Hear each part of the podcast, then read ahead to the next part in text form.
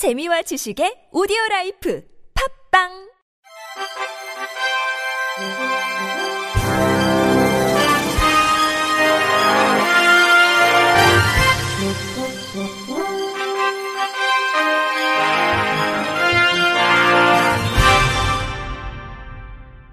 청취자 여러분 안녕하십니까?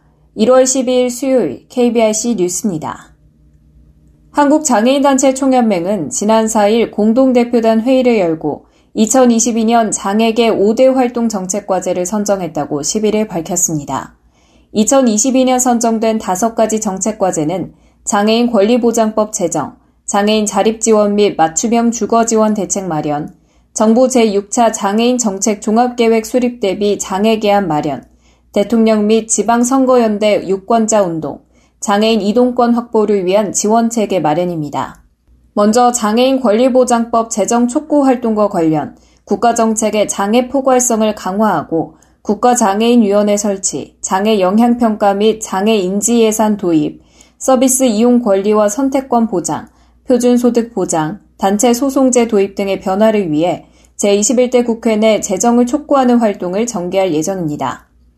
또 올해는 제5차 장애인 정책 종합계획의 성과평가에 기반한 새로운 정책 방향 제시가 필요한 해인 만큼 제5차 계획 수립 당시 장애계 안을 먼저 마련해 정부에 제안한 것처럼 장애 유형별 포괄적 의견을 수렴해 제6차 장애인 정책 종합계획 수립에 대비하겠다는 각오입니다.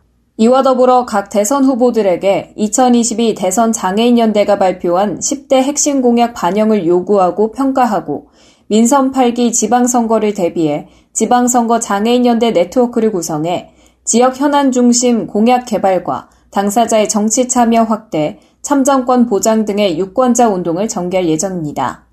아울러 장애인 이동권 확보를 위한 활동으로 고속 및 시외버스의 저상버스 도입 확대와 장애인 콜택시의 광역 이동 대책 수립, 여객시설 내 장애인 인적 서비스 제공 등 장애인의 완전한 이동의 자유를 보장하기 위한 각종 교통정책을 점검하고 요구할 계획입니다.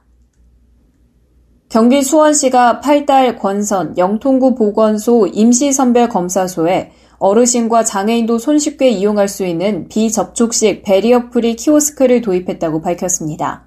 베리어프리 키오스크는 장애인 고령층 등 사회적 약자도 편리하게 사용할 수 있도록 음성 안면 인식, 수어 영상 안내 등 지능 정보 기술을 적용한 터치스크린 방식 무인 정보 단말기를 말합니다.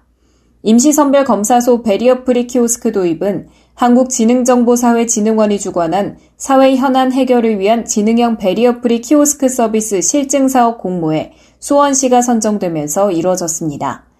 임시선별 검사소를 찾은 시민들은 접수 창구에 있는 베리어 프리 키오스크를 이용해 간편하게 문진 자료, 검사자 정보 등을 입력하고 검체 검사를 신청할 수 있으며 보건소는 현장 업무를 줄이고 검체 검사자 현황을 정확하게 관리할 수 있습니다.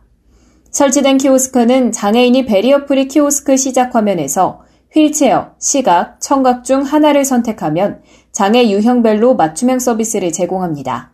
염태영 수원시장은 베리어프리 키오스크 설치는 우리 사회의 포용성을 높이는 작지만 소중한 발걸음이라며 베리어프리 키오스크를 더 많은 사업장에서 폭넓게 활용할 수 있도록 지원하고 키오스크 외형과 구동 방식을 표준화해 누구나 쉽게 이용하도록 해야 한다고 말했습니다. 세종시 교육청은 전국에서 처음으로 중증장애인 예술단을 신설하는 등 올해부터 중증장애인 복지 사업을 본격 추진합니다. 최교진 교육감은 어제 온라인 기자회견에서 만 18세 이상 중증장애인 5명으로 장애인 예술단을 신설한다며 추후 3명을 보충해 모두 8명으로 예술단을 완성할 예정이라고 밝혔습니다. 예술단은 보컬, 기타, 건반, 타악으로 구성되며 유초, 중고 각급 학교의 학생과 교직원, 시민 대상 공연 활동을 할 계획입니다. 중증장애인의 일자리 확대 방안도 추진하는데 교육청은 현재 22명의 사서 보조원을 오는 2025년까지 매년 5명씩 추가 모집하기로 했습니다. 더불어 교육청은 오는 2026년까지 매년 7명씩 모두 27명의 청소 보조원을 뽑기로 했는데 이들은 주 20시간 근무하는 1년 기간제로 한 차례 재계약 뒤 무기계약직으로 전환합니다. 이와 함께 졸업을 앞둔 장애 학생 12명을 선발해 청소, 급식, 사무 보조 업무를 맡길 예정입니다.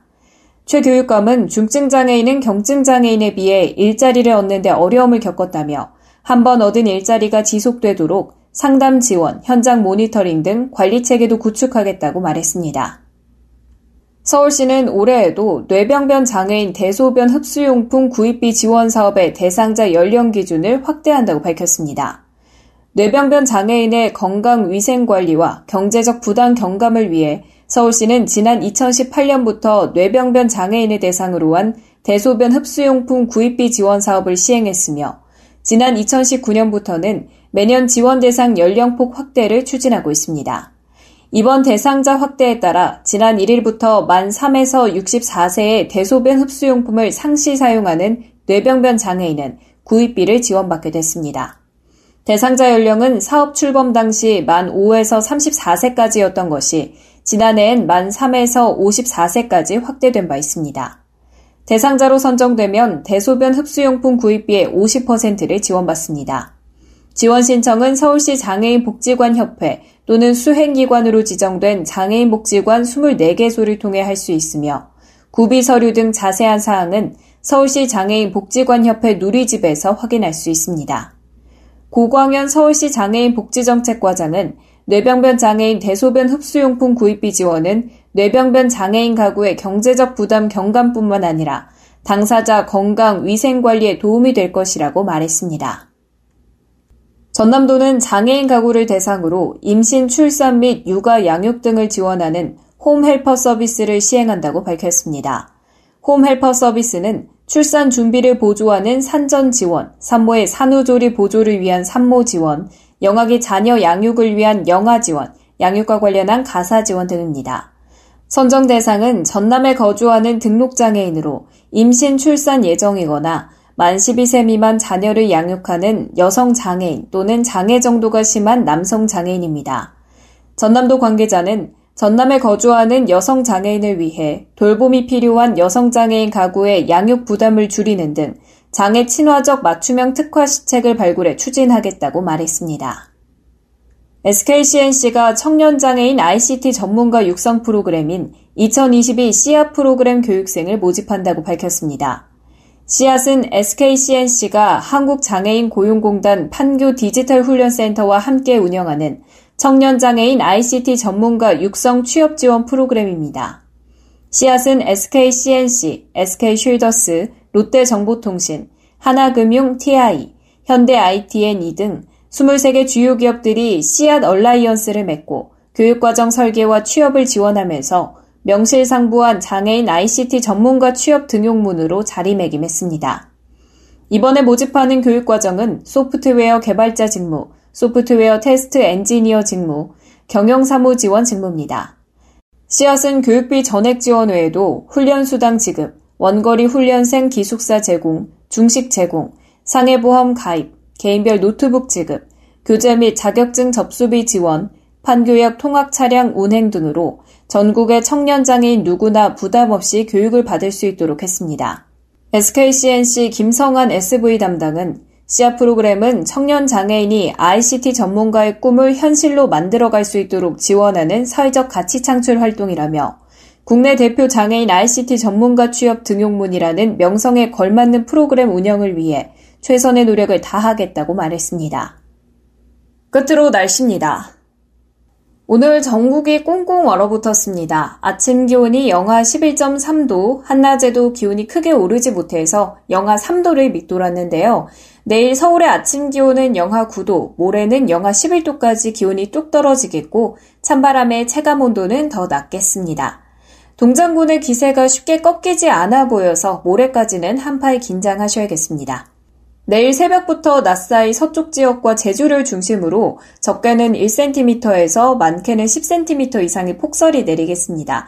특히 충남 서해안과 전북 서해안, 전남 북서부 지역에 대설 예비특보가 내려진 가운데 시간당 3cm 안팎의 매우 강한 눈이 예보돼 있어 주의가 필요합니다.